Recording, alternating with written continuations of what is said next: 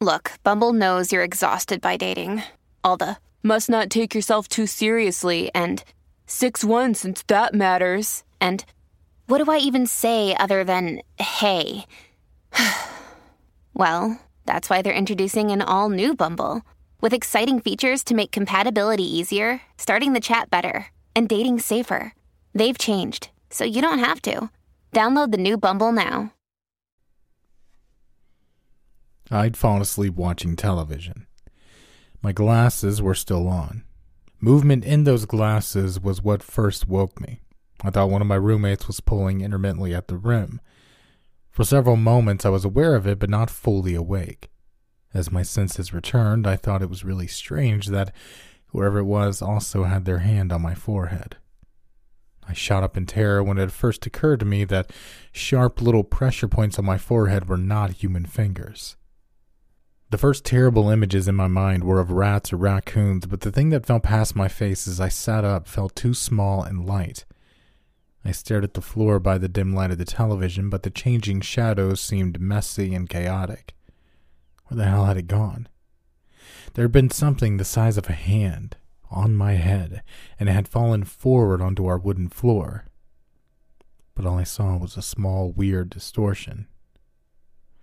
Pulling my glasses off and examining them, I realized that something had taken a bite out of them. What the hell? I leapt up onto the top of the couch and hurriedly put my glasses back on when I realized that something the size of my hand had crawled on my face while I was asleep and tried to bite me. And when it had missed, it had instead been right through the frame of my glasses. The missing portion was smooth around the edge rather than jagged, but I didn't know what that meant for the shape of this thing's jaws. It was time to call in help. Masculinity be damned. Gavin, Tony! I was surprised that Tony came running. He was usually gaming with his headphones on and completely oblivious. This time he was down in the stairs in a flash. What is it, man? There's something in here, I shouted. Something big and crawly. It bit my glasses. He looked at the mangled frame around my eyes. Something did that with a bite? Yes, and it's somewhere on the floor. He leapt back onto the first step and stared at the gloom shadowed floor. The movement spooked something to my right, and I saw a blur skitter forward. Tony slammed his foot down, crushing it. You got it! I came down from the couch amazed. But he wasn't relieved. He tensed up completely and remained unmoving. Hey, he whispered, pained. Get Gavin. I frowned and noticed the widening dark pool underneath his foot. I pulled out my phone and called Gavin while I tried to turn the lights on, but the switch did nothing. In fact, many of our lights were out. I finally helped Tony sit on the couch and bandaged up his foot as best I could with a moderately clean sock. Upon my third call, our other roommate, Gavin, finally answered. What's up? Are you home? I asked him quickly. Yeah, I'm just getting some work done. Can you guys keep it down? Gavin was pre med and sometimes a snob, but the situation was too dire to get annoyed. Can you come down here? Tony's bleeding badly. What? Really? Okay,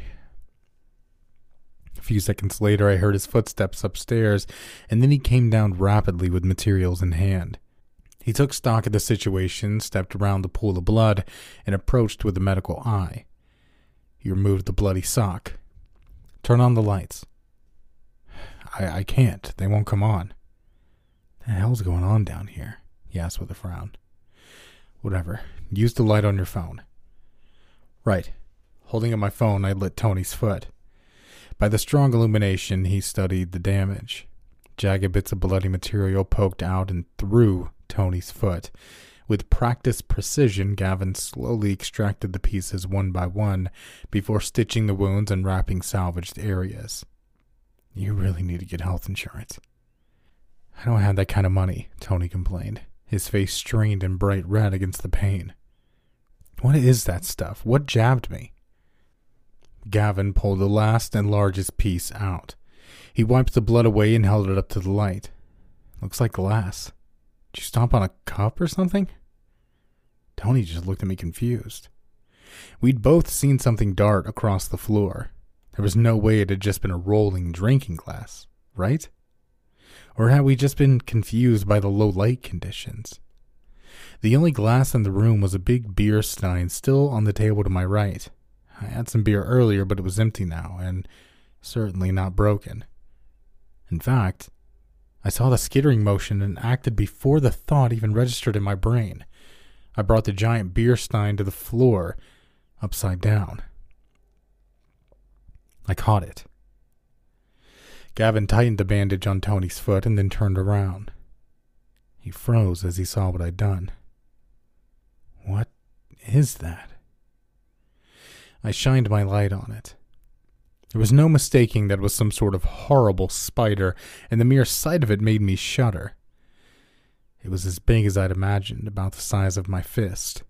It was oddly hard to see, but I chalked that up to it cowering away from my phone's light. Grabbing a thick paper from our coffee table, Gavin slid it under the beer stein and lifted the whole thing. Carrying it far from his body and out of fear and disgust, he moved past the couch and plopped the entire trap onto the kitchen table. He leaned over it, studying the strange spider within. Get some light, for Christ's sake. I ran down to the basement and checked the breakers, but they were all on. Charging back upstairs, I shined my light at the ceiling in the living room. The bulbs were gone. Tony, are you seeing this?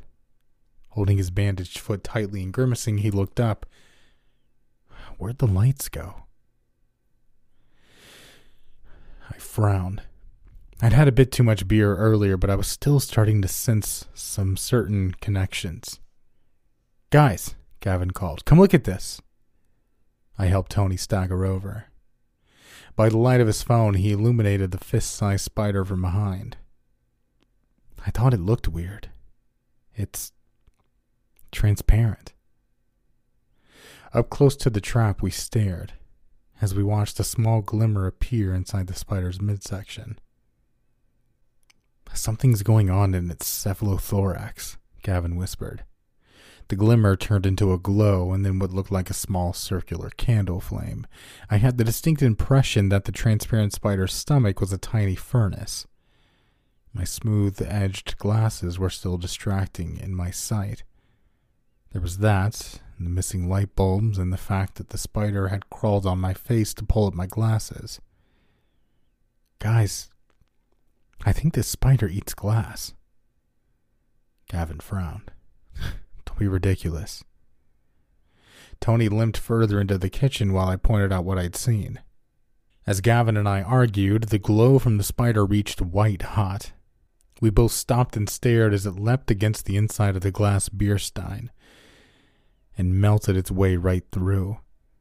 We both screamed and leapt back as it charged out. Returning at that moment, Tony brought down a metal frying pan, crushing it.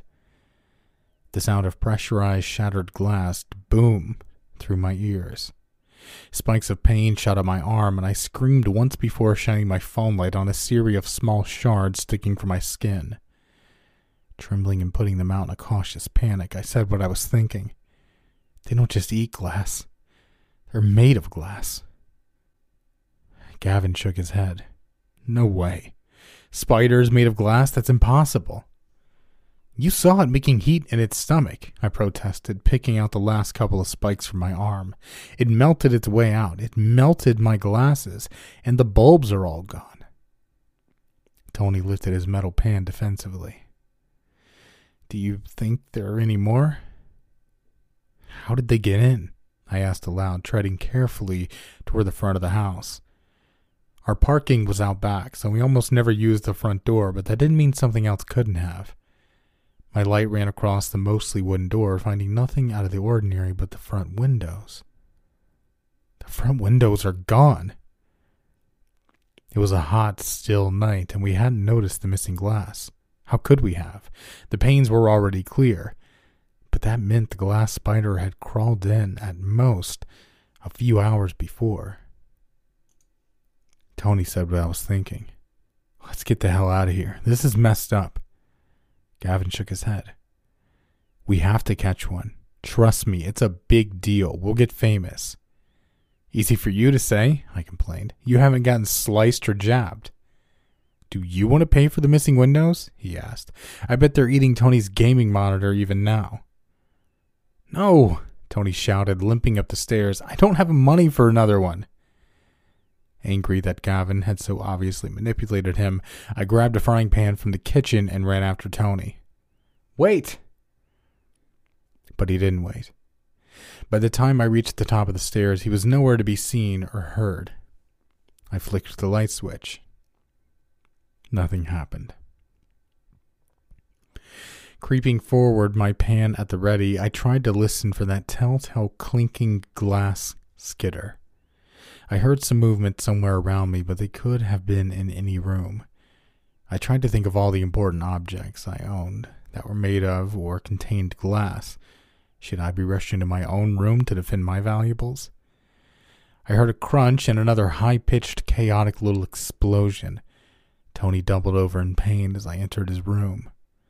He had his monitor under one arm and his pan in the other. Drop it, man. Let's just go, I told him, scanning the dark room for blurry motion. No, he groaned, staggering forward despite little bits of glass leaking blood down his jeans. Fine, I shouted, too filled with adrenaline to argue effectively. Instead, I kept my pan ready and my eyes on the floor as we moved back down the hallway.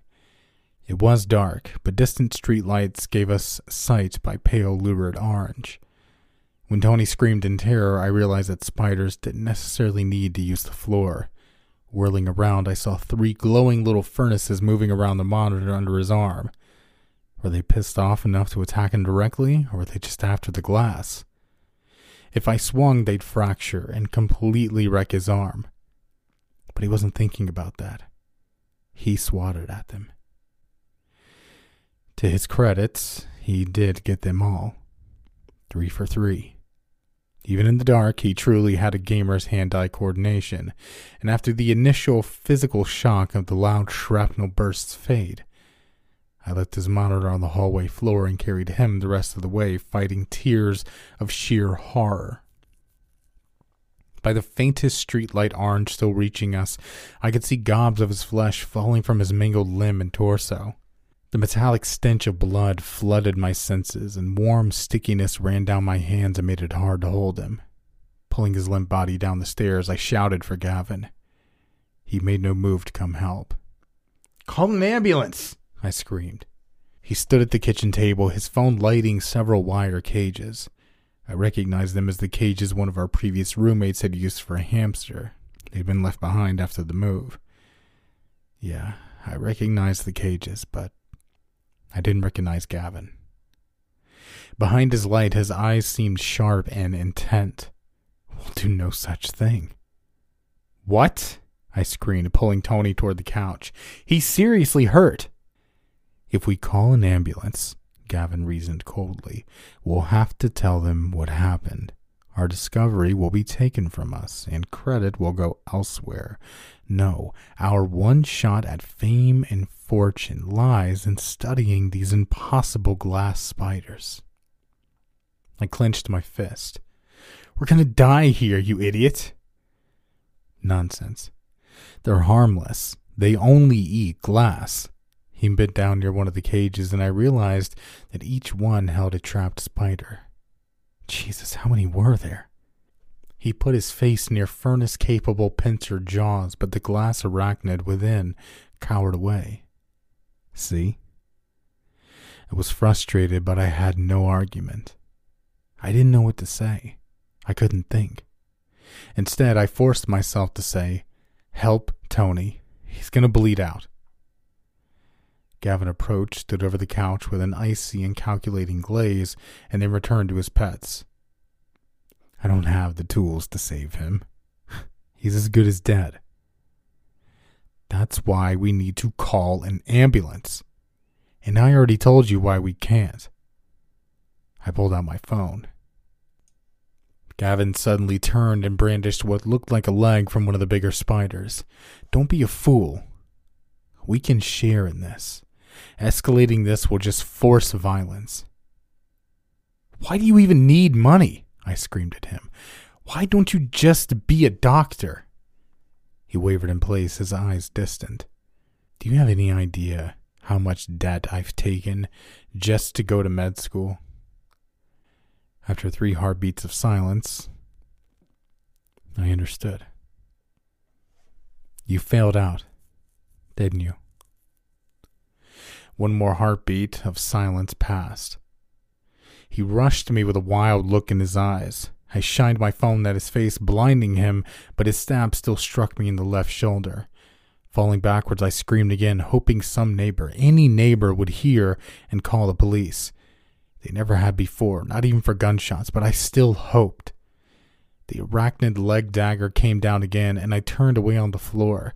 Slicing pain slashed warm heat across my back, and I kicked reflexively. My flailing shoes landed with heavy impact in what felt like his stomach. Forget it, he rasped. Call an ambulance. There won't be any evidence for you. Staggering to the kitchen table, he stabbed into the cages, smashing all but one spider.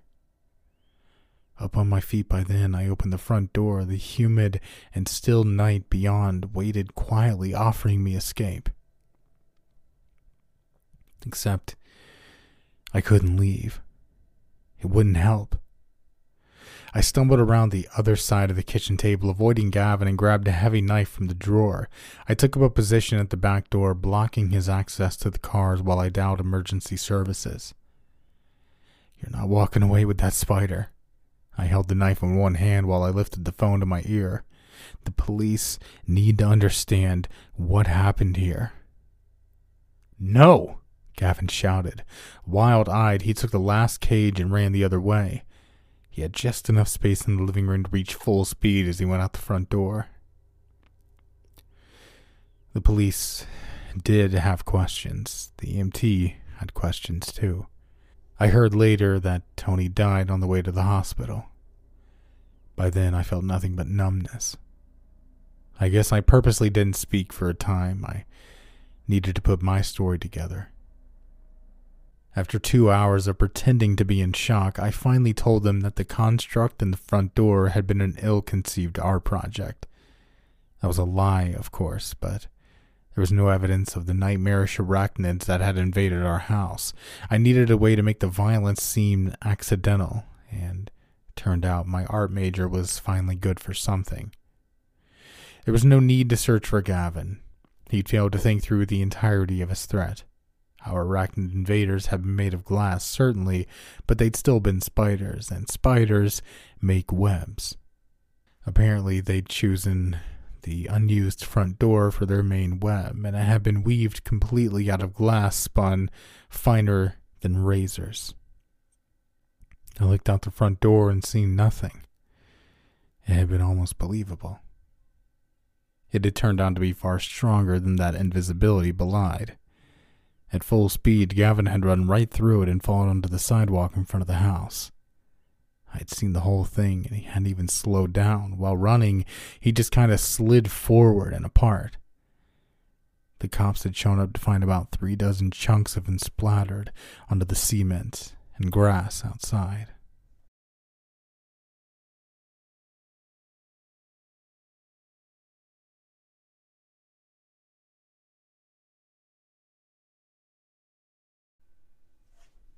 I've received copies of the recent writings and recordings of Matthew Calder.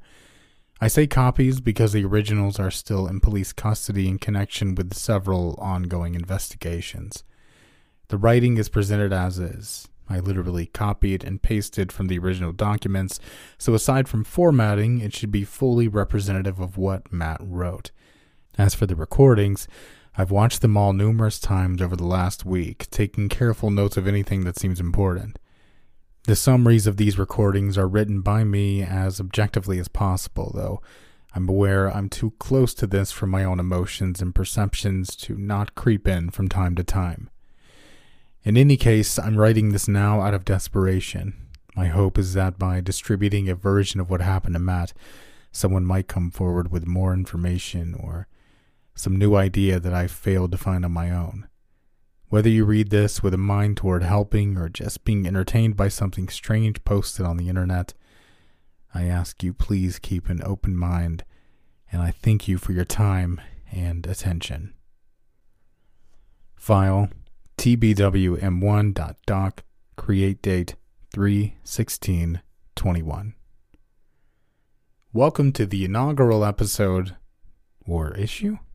Ask Sarah what to call it, of Trailblazing with Matt, a new series on your favorite hiking blog. I'm Matthew Calder, and I'm not just new to the website, I'm also new to long distance hiking in general. I'm athletic and I've been on hikes since I was a kid, but nothing more than a few miles at a time. And that's kind of the point of this series. Most of you probably know one of the senior editors of the blog, Sarah Burr.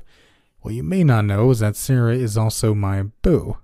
Check with her on this if this is TMI or too jokey a tone.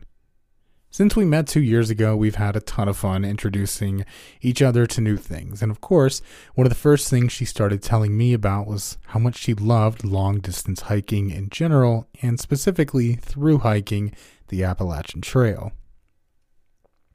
I'll be honest, the idea of walking and camping for months kind of terrifies me, but that nervousness and fear is what led to us deciding to document our first section hike together a 72 mile hike through the Smoky Mountain National Park. We're starting today at Fontana Dam and heading north up the trail with the goal of reaching the other end of the park by next Tuesday or Wednesday. Between Sarah's expertise and my burning desire not to give up, especially in front of her, this should be interesting. While I won't post any of this until we're back home, my goal is to document every day and, when we get back, post an article daily until our saga is done. So if you're reading this on the blog, check back tomorrow for how my first 24 hours went. File TBWM2 doc create date 31721. Welcome back to episode 2 of Trailblazing with Matt, a series where I, newbie hiker Matthew Calder, go with experienced long hiker Sarah Burr on a week long journey across the section of the Appalachian Trail that crosses the Smoky Mountain National Park. So day one went great until it didn't. When we started out yesterday morning from the dam, I was full of energy. By four in the afternoon, however, I was really dragging. My feet were sore, I was hungry, despite snacking most of the day, and the last thing I wanted to do was take an hour to set up a camp. Lucky for me, Sarah is a pro. She not only encouraged me, she showed me a good camp prep order while helping me wrestle our tent into shape. By the time the sun was down, we were resting by the fire, listening to the weird night wood noises. Then, before I knew it, I was dead asleep. This morning, I woke up stiff. My feet were still more tender than I would have liked, but after half an hour on the trail, I was feeling great again. A lot of that is the scenery. It really is just a beautiful part of the country. Insert pic. Here's a shot of the waterfall we stopped at for lunch. Insert pic.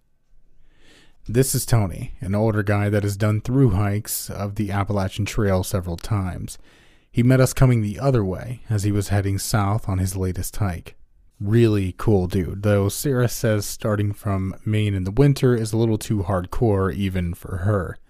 Insert pic. And here's Sarah waving at me to pick up the pace this afternoon. She's using her fancy camera to record my growing fatigue and shame. Insert pic. So, yeah, so far I'm loving the trail. I'm about to eat some dinner and get some rest. Talk to you again tomorrow. 31821. Hey, guys and girls. This one is going to be a little bit different. So, the night went fine overall.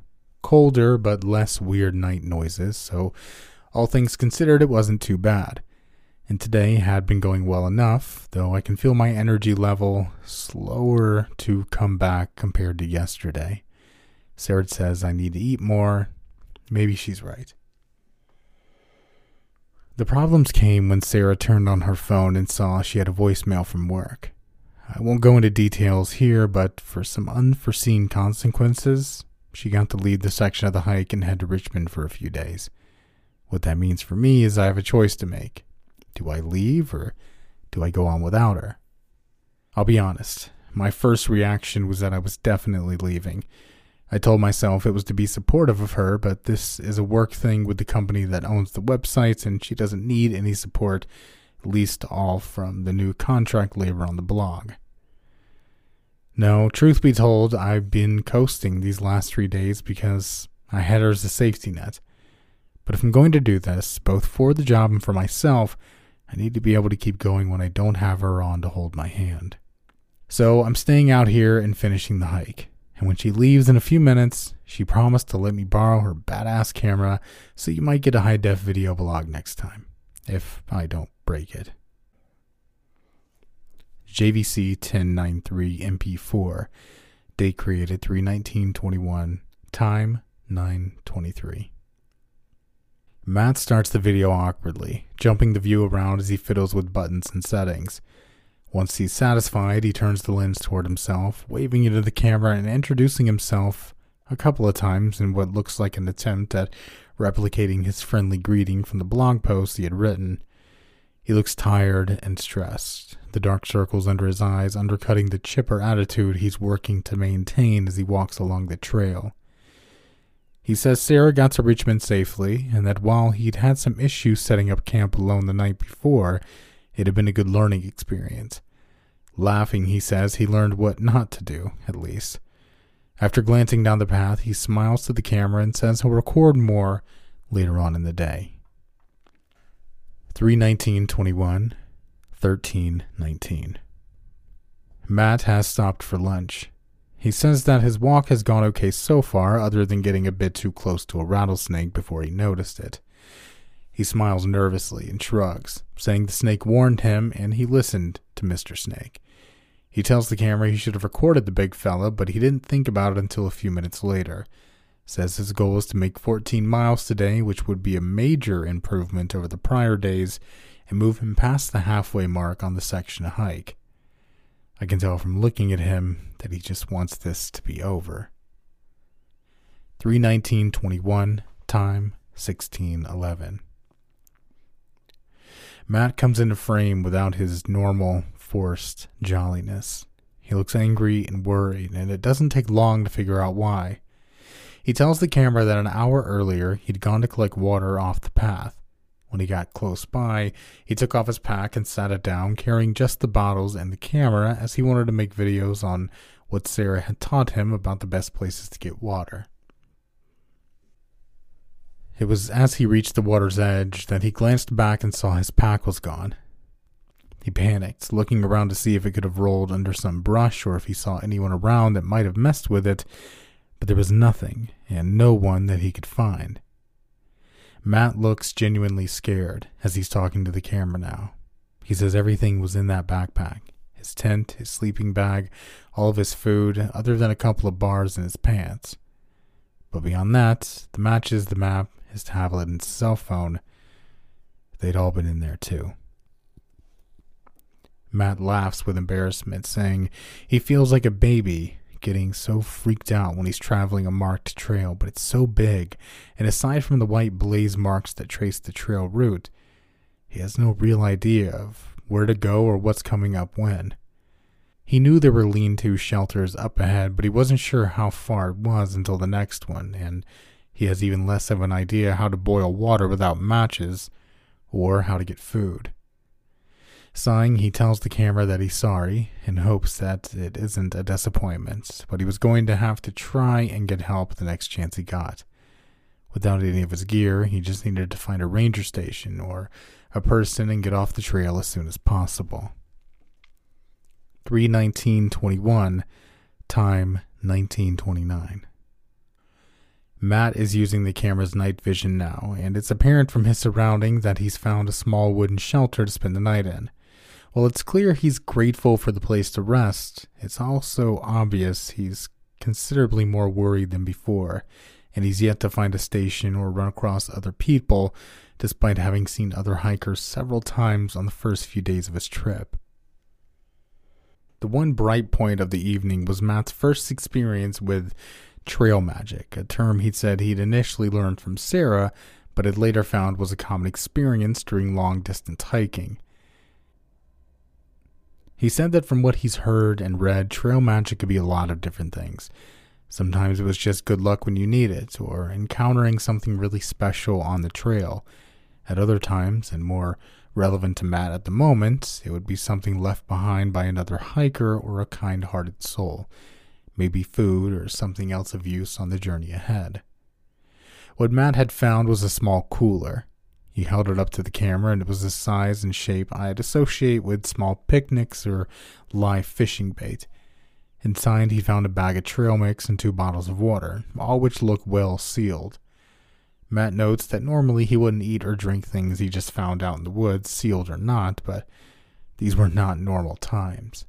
And hopefully, he added, it would give him the energy to walk until he found help in the morning. He jumps a little at this point as a branch cracks off in the distance, and when he laughs, his voice is shaky. Say the nights were still spooky, but he was getting used to them, and at least it wasn't like a few nights ago. Crazy as it was, one night he could have sworn he heard a baby crying. 32021. Time 1403.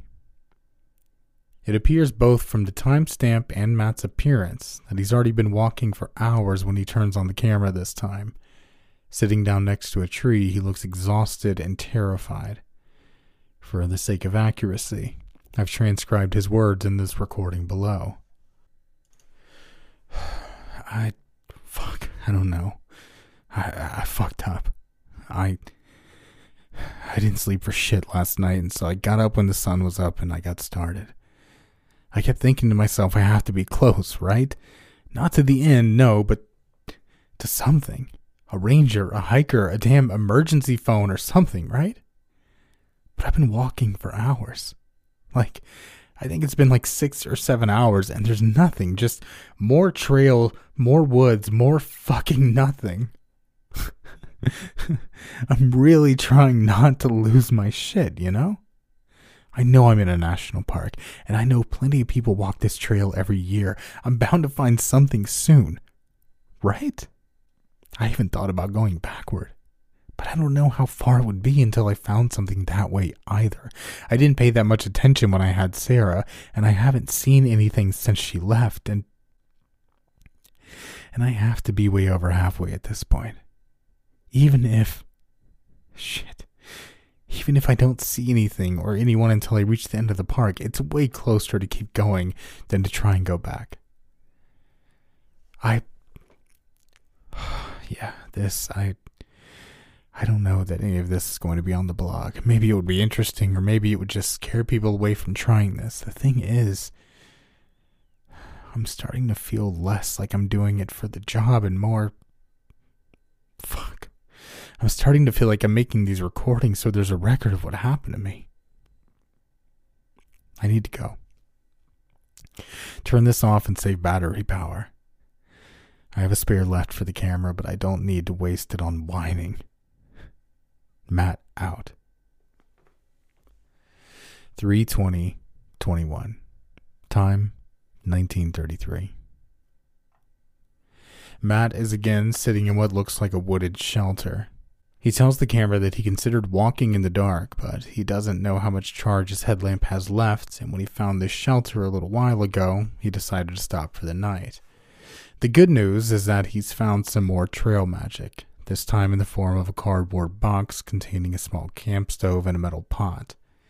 He says the camp stove works and he'll be able to boil water and refill both his collection bottles and the water bottles he'd carried from the last shelter. While there's some relief in his voice talking about having fresh water, it fades quickly when he confirms he still hasn't seen any sign of help after walking throughout the afternoon. 32121. Time 1519.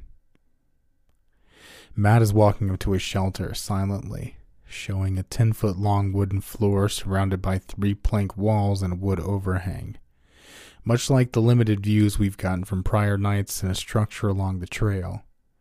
He pans over to a plastic bin tucked against the inner corner and lets out a rough laugh. Great. More trail magic. I hope they left some food because I'm fucking starving. His voice sounds dry and brittle, and when he's close enough to see what's in the bin, I can hear him start to cry. It's a hunting knife, a flint, and three packs of dried ramen. 32121. Time 1725. Matt seems a little in better spirits now. Lit by a small fire, he finally got started with his new tools. He talks about how the ramen was the best thing he'd ever eaten, though he made a point of saving one for the next day. He'd been using the extra space he could make in the camera bag to carry stuff up to this point, but now he's trying to decide if he should carry the bin too or leave something behind. He's very muted now, but his words and actions slow as he stares off camera at the fire he's made. He says he still didn't find anyone today, that he should reach the edge of the park by late tomorrow unless he seriously miscalculated the ground he's covered, but he doesn't want to abandon any supplies he might need if the hike lasts past tomorrow. Staring into the camera, he begins to cry again. I just want to go home. 32221. Time 1834. Matt is breathing heavily as he stands over the remnants of shredded wrapping paper in a medium sized open box. It doesn't make any fucking sense. None of this makes any fucking sense. He then turns the camera towards himself and begins to explain. so I. I fucking walk all day, okay? And and I should be at the end or seeing some sign that the end is coming up, but nope. Just the normal trail markers, the blazes or whatever. So I finally stopped tonight because I find yet another fucking shelter. And I'm not complaining, right? Because someone stole my fucking tent. But how many of these shelters are there going to be? Because we didn't see that many back when Sarah was with me. And at first I was like, okay, there's just more on this part of the trail, right? And then when I started finding the trail magic boxes and stuff, I was just happy to find something to eat or drink, but how am I not done yet? Or seeing anybody? And why do all these places have shit that I need? Isn't that weird? Fuck, I know I'm starving and exhausted. I'm probably just getting fucked up, paranoid, but it feels like someone's messing with me. But how could they? How is that even possible? I think in the morning I'm going to try walking into the woods a little.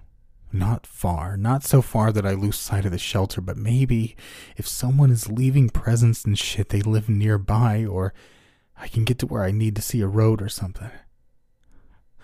I don't know. I just. I know I can't do this for much longer. 3 23 21. Time 7:15.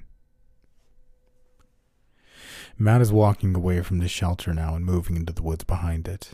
The sun is up, but the light is still dim as he pushes through some brush and into the trees. He doesn't make it far before he notices the gleam of white behind a nearby pair of trees. As he gets closer, it becomes clear what he's found a small cooler like you might keep drinks or live bait in. But it's not just that. There are other things strewn out behind the trees as well a cardboard box and a plastic bin. What? What the fuck? I. I thought it looked the same, but it has to be. They just build them all to look the same, right? I, I can't be. I can't be going in a fucking. I've been following the trail the whole time. The camera shakes as he looks closer at the containers. If they aren't the same ones that he'd found gifts in on prior nights, they are identical twins. Matt picks up the cooler and hurls it into the trees with a scream of rage before spinning away and stalking back toward the shelter. He's moving so fast now that he almost steps on the thing that had been left on his return path a photograph an old fashioned instant film photo that looks untouched by the elements or time. Something that, based on repeated viewings, I'm confident wasn't there when he left the shelter moments before. He picks it up and murmurs a curse under his breath, talking to his only companion, camera, as he shows it the picture. It's a photo of Sarah standing on a street corner and what I've learned is Richmond, Virginia. Based on her expression and the angle of the photo, it doesn't appear she knows the picture has been taken. What the fuck is this? Matt is almost running back to the shelter now, and as he rounds the corner, the camera spies a new gift that's been left behind a small metal lockbox with a key sticking out the front. The view spins and jolts as Matt runs around the shelter, screaming for whoever is behind this to come out to quit fucking with him. But with no answers, he goes back to the box and crouches down before turning the key with a trembling hand. Inside the box, there are two items. The first is a second instant photo. This only appears in front of the camera for a moment, but a freeze frame shows it was taken in what looks like a hotel room with both a bed and the edge of a small table in view. On the bed is Sarah, hands and feet bound, mouth gagged, eyes wide with bleak horror. Matt might have lost his mind right there, but for the second item. It's his cell phone. Snatching it out of the box, he sets the camera down as he tries turning it on. After a tense moment of silence, it lights up and beeps, and Matt is heard softly praying for a signal. He is only partially in frame during the start of the process, but moves more into view in what I assume was an attempt to get a better reception. Apparently satisfied, he shakily makes a phone call. Come on, baby. Come on, pick up. Please be a joke. Please pick up. There's no answer. He grips the phone tighter, and based on the three button presses followed by a fourth higher up, I think this was him trying to call 911. Again, no answer. Shaking with fear and frustration, he keeps trying to call someone over and over. Based on his actions and the overall context, I think he spent the next few minutes trying to reach anyone in his contacts, all with no luck. At least until the last call when the phone began to ring. Hello? A voice is heard on the speakerphone, faint, but clearly that of a young woman. Oh, God, Laney, can you hear me? Matt, is that you? I can barely hear you, yeah. Laney, please, please just listen. I need you to call the police for me. This is not a joke, okay? I my girlfriend. Her name is Sarah Burr. I think she's in Richmond, Virginia, and someone has her, like, kidnapped her and is going to hurt her or something. He paused for a moment. Are you still there? Yeah. Yeah, I'm still here. Okay. Okay, so I'm like, I'm in the Smoky Mountain National Park on the Appalachian Trail. I'm lost somehow, so please do two things. Call the police in Richmond and ask them to find her, Sarah Burr. And then call the Park Service for the Smoky Mountain National Park and ask them to come find me. I'm lost, I'm hungry, and I need help. I'm so sorry, Matt. Matt seemed to recoil slightly at this. Sorry. No, you don't need to be sorry. I'm sorry I had to call you. I swear I tried everyone else, but you're the only person that would go through. I swore I'd leave you alone, and I'm sorry I'm breaking that promise, but if you don't help them, I think me or Sarah might die. Someone is doing this to us. I don't know who or why, but they are.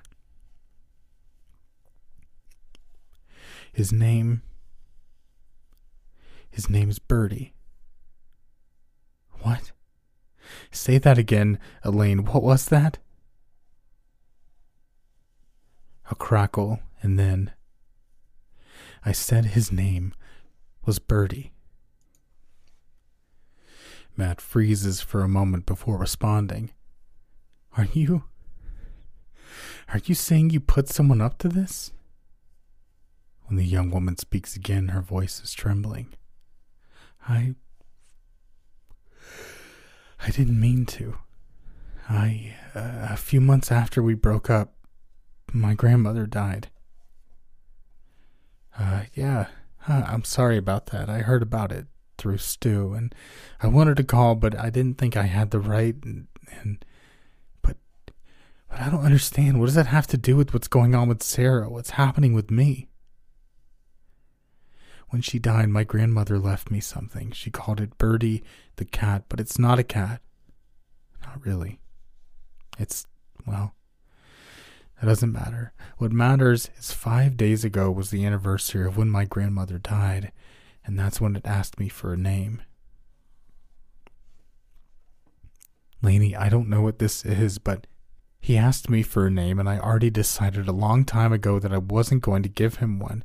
I didn't know what he'd do if he got one, and I didn't want to hurt anyone, but there's a pause, and then the woman goes on. But when he asked, I thought of you. I've forgiven you for cheating on me. It sucks, but I know it happens to some people, but I don't think I've ever forgiven you for lying to me about it, never admitting it at the end. Somehow that seemed worse, more disrespectful than you finding some other girl you liked better or seeing her behind my back. I swear, I never. Her voice is colder now. Don't make it worse by lying again. Birdie showed me what you did. It was with Sarah, wasn't it? Matt's shoulders slumped as he nods bleakly. Yeah. It. It just happened. I never meant to hurt you. As shitty as it sounds, I felt like just lying about it was protecting you somehow. That's convenient. But I swear, I'm sorry. I really am. Just. Please don't hurt us. Or have this guy hurt us. Call him off. There's a small laugh over the phone. Matt, you don't understand. I can't stop him. I didn't even want to give him your name, or I don't think I did. But once it was in my head, well, a moment later I heard myself saying it. It was like I was in a dream where I could see what I was doing, but I could not stop it. I said it, and before I could even try and take it back, he was gone. Matt slams his fist to the wooden floor next to the phone. What the fuck is wrong with you? You hire a fucking hitman because of an old boyfriend who cheated on you? You're going to prison, you crazy bitch. Call this off now. Get us both home safely or you're fucking dead. You hear me? Her voice trembles when she answers. He's not a man. He's not a man. Whatever. Get me out of here. Matt, where do you think you are? At a shelter? Stuck in some kind of fucking loop on the Appalachian Trail? Don't act like you don't know where I am. I don't know how you're doing all this, but you know where I fucking am. There's a moment of silence. I do, but it's not there. He's showing me where you are, and you're. I know this won't make sense, but you're inside him. Inside you. You really are a crazy fucking bitch. Listen, you, he's taken you somehow, and you're inside him. And he's here with me, but he's also with her. And in there with you. I don't want to see this, to know this, but he's showing me anyway. He says I have to see so I can understand. I'm sorry. I only gave him your name, not hers, but I don't think he cares. I asked him to make it quick at least, but he's just laughing. Matt goes to yell into the phone again when a shadow falls over him.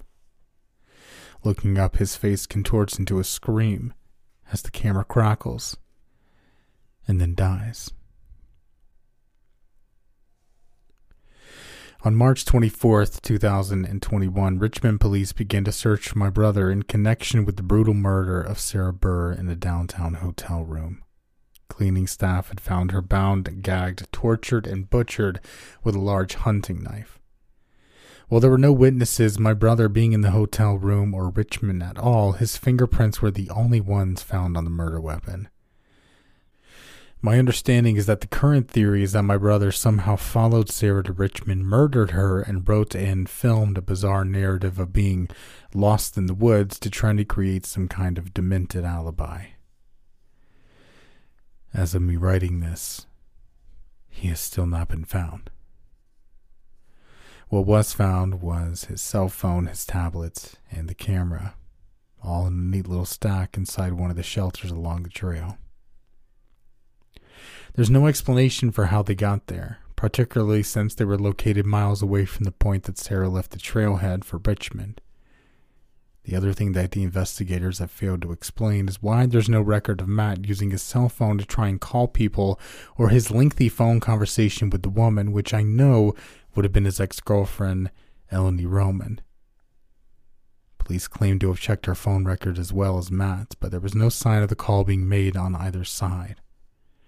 One of the detectives interviewed her over the phone as well, but she supposedly acted surprised that Matt was missing and said she hadn't spoke to him in well over a year.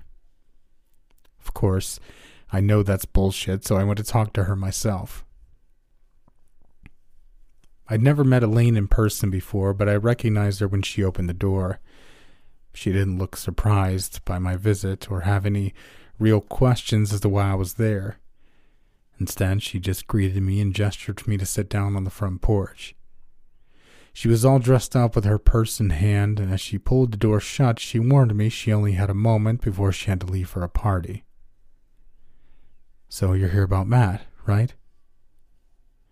I tried to keep my expression neutral, but I could feel myself glaring at her. You know I am. What happened to him? She rolled her eyes slightly. I have no idea. I told the police the same thing. You're lying. I saw the video of you talking to him on the phone. Shaking her head, she gave a small laugh. Look, I don't know what to tell you. I haven't seen or talked to him since we broke up. I'm sorry he's missing or whatever, but it doesn't have anything to do with me. When I stared at her, she looked away and stood up. Anyway, I have to be going. My father just got out of the hospital and we're throwing him a welcome home party. Standing up myself, I could hear the sarcasm in my voice. Congratulations. At least some people are lucky. Turning back to me, I expected to see anger in Eleni's face. But instead, I saw a mixture of sadness and fear. It was more than luck. He had late stage Parkinson's and was dying of sepsis. Doctors don't think he'd last beyond a few more days. Then he suddenly not only beat the infection, but, well, the Parkinson's is gone. They've run tests, brought in experts, but they've no idea how it happened. Her lip trembled as she tried to smile. I guess there's a lot of things that can't be explained or really understood. She turned to walk away when I grabbed her arm. We're not due. I froze as I felt a hand settle on me from behind. Out of the corner of my eye, I almost thought I saw a white glove on my shoulder, but then the vision was gone while the weight remained. Eleni didn't look back, but gently pried my hand loose from her arm as she spoke. Go home, please, and don't come back. I'm sorry for what happened to Matt, but it was outside my control, and well, I don't want to see anything happen to you. As if to punctuate her point, the invisible thing gripping my shoulder squeezed painfully for a moment before fading away.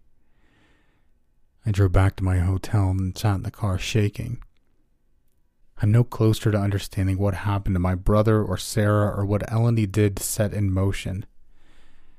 In some ways, I'm grateful for the dead end, as I'm scared to go on, but then I think of Matt, lost and alone, and terrified in ways I've never known. So I write this to record what I've seen and learned.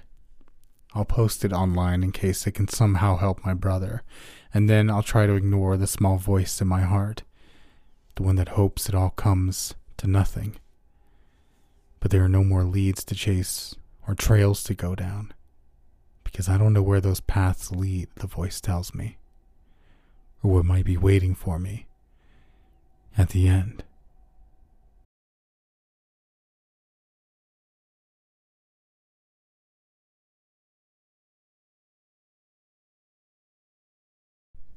So here's how to play the game called Little Coffin. First, the player makes the coffin. It can be made out of whatever meets certain requirements. First, it needs to be a single foldable sheet one can make a small box out of. It can be cut, but one can't cut it up and put separate pieces back together. The final coffin has to be made from a single folded sheet, durable enough to last the day in the ground, and most importantly, made by the player. If it's made by someone other than the person playing the game, it won't work.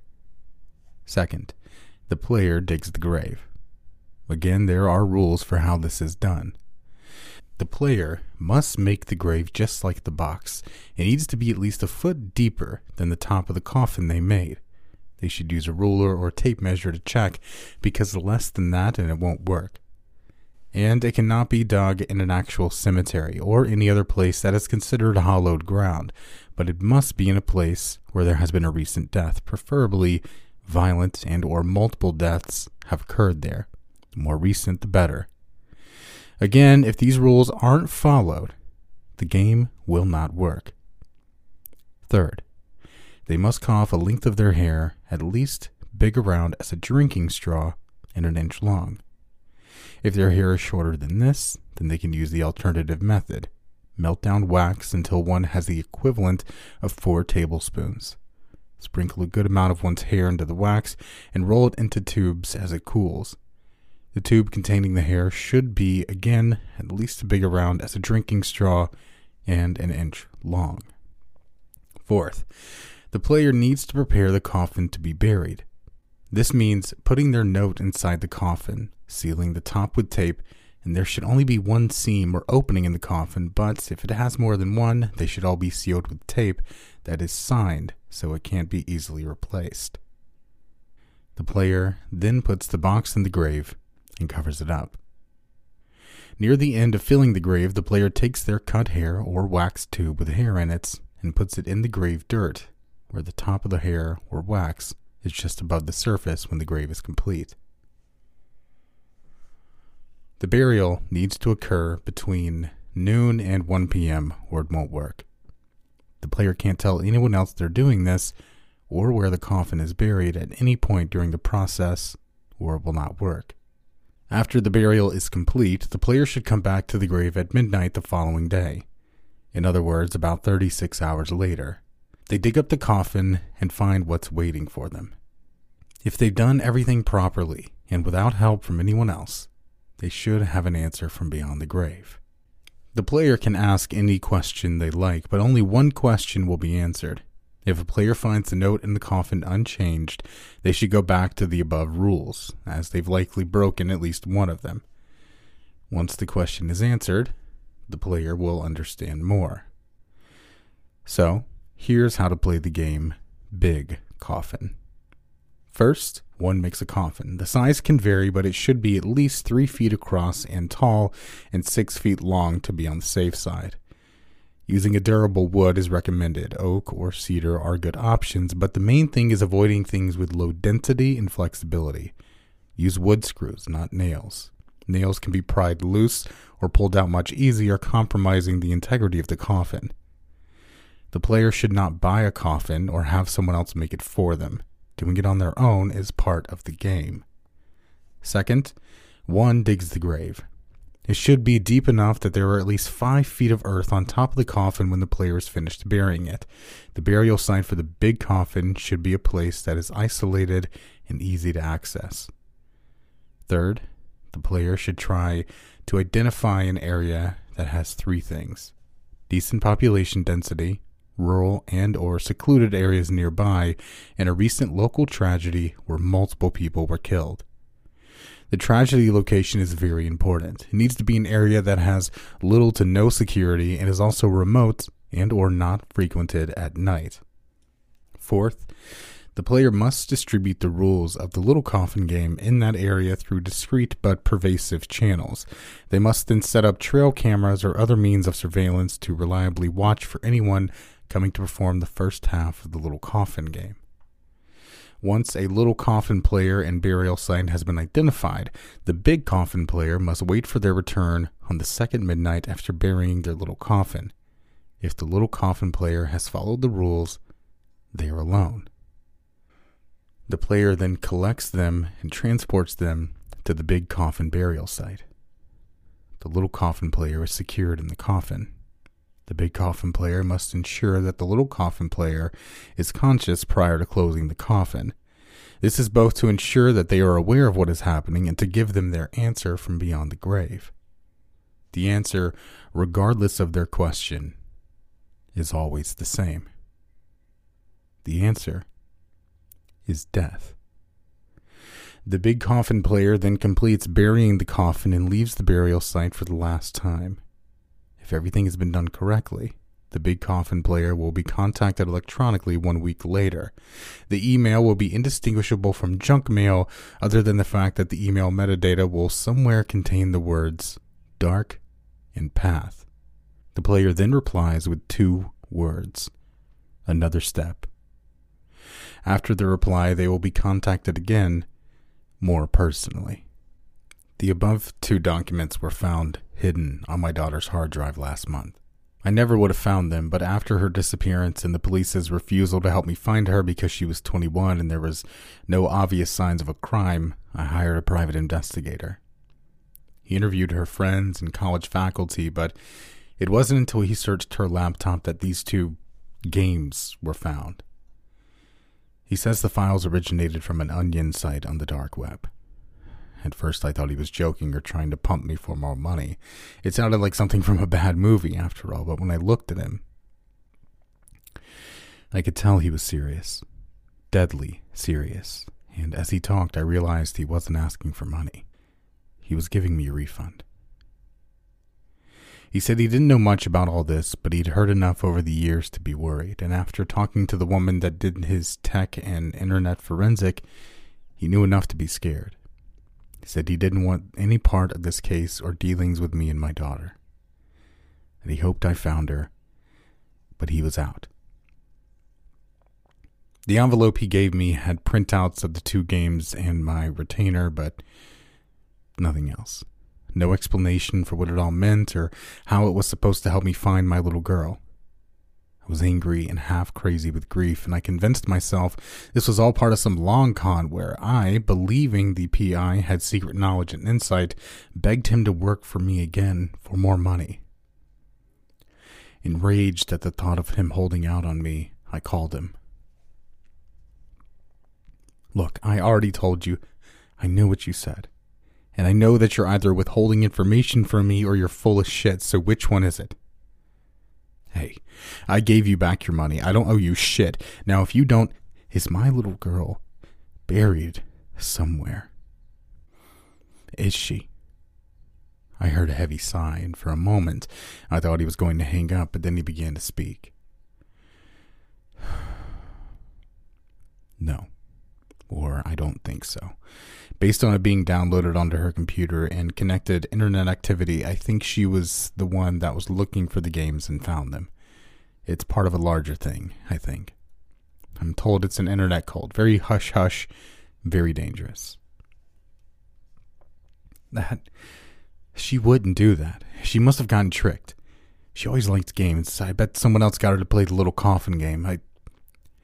I have to find her before it's too late. She can't be Bert. Sir. Sir, listen. All that you're saying, that may be. I can't say for sure, but what I can tell you is that if she's been buried for two weeks, she's already long dead. And besides, I don't think that's what happened here. You son of a bitch. You don't know. You poke around a girl's laptop and what? You think she's in this? This this cult? What I think doesn't really matter, as I'm no longer on the case, but what I can tell you is this. A week before your daughter went missing, a high school girl named Brandy Lester disappeared. I looked into it. No signs of where she went, but the cops talked to her best friend. Brandy had told a friend that she'd found a new game on a local message board, a secret game that was supposed to let her talk to ghosts or something. She wouldn't give any details, but it sure sounded like someone that was trying to play a Little Coffin. So? It sounds like these psychos were trying to get people to play it. Maybe that poor girl is just like my Jenny. Mm hmm. What? Spit it out. What are you implying? I'm not implying anything. I'm just giving you some advice. You might need to accept the possibility that your daughter was playing the other game, Big Coffin. And listen. And if she was, maybe she doesn't want to be found. Either way, I'm out. I'm sorry for your loss or whatever, but I don't want the people she's tied up with looking in my direction. I'm too old to be watching over my shoulder all the time. Maybe you are too. I went to say more, but he'd already hung up. In the weeks after that phone call, I made no real progress either on my own or hiring someone new. I finally called the old PI again, ready to bite the hook and pay him double, triple if he'd just keep trying to find Jenny. When he didn't answer after a couple of days, I went by his office. It was empty. Not just closed, but stripped down and bare with no sign out front or furniture inside. I even double checked I hadn't somehow gone to the wrong place, but no, just two weeks earlier, it had been a private investigator's office. Now it looked sterile and abandoned, the only sign of life a bit of graffiti scratched onto the side of the bottom step, like a leftover hieroglyphic on the wall of a tomb. I saw some of that same graffiti on my driveway tonight a roll of symbols in black chalk that looked like nonsense to me, but then again, I don't think I'm who they're meant for. I tell myself I'm overreacting. I'm stressed and guilty and terrified I've lost Jenny for good, but I tell myself I'm overreacting. I'm stressed and guilty and terrified I've lost Jenny for good, whether it's to a secret grave or a secret life. Looking out into the dark as I write this, I wonder if anyone is out there looking in. A shadow among the shadows? I can't say for sure. All I have is questions, after all. And as the night deepens, only one thing seems to grow more and more certain. The answer is always the same.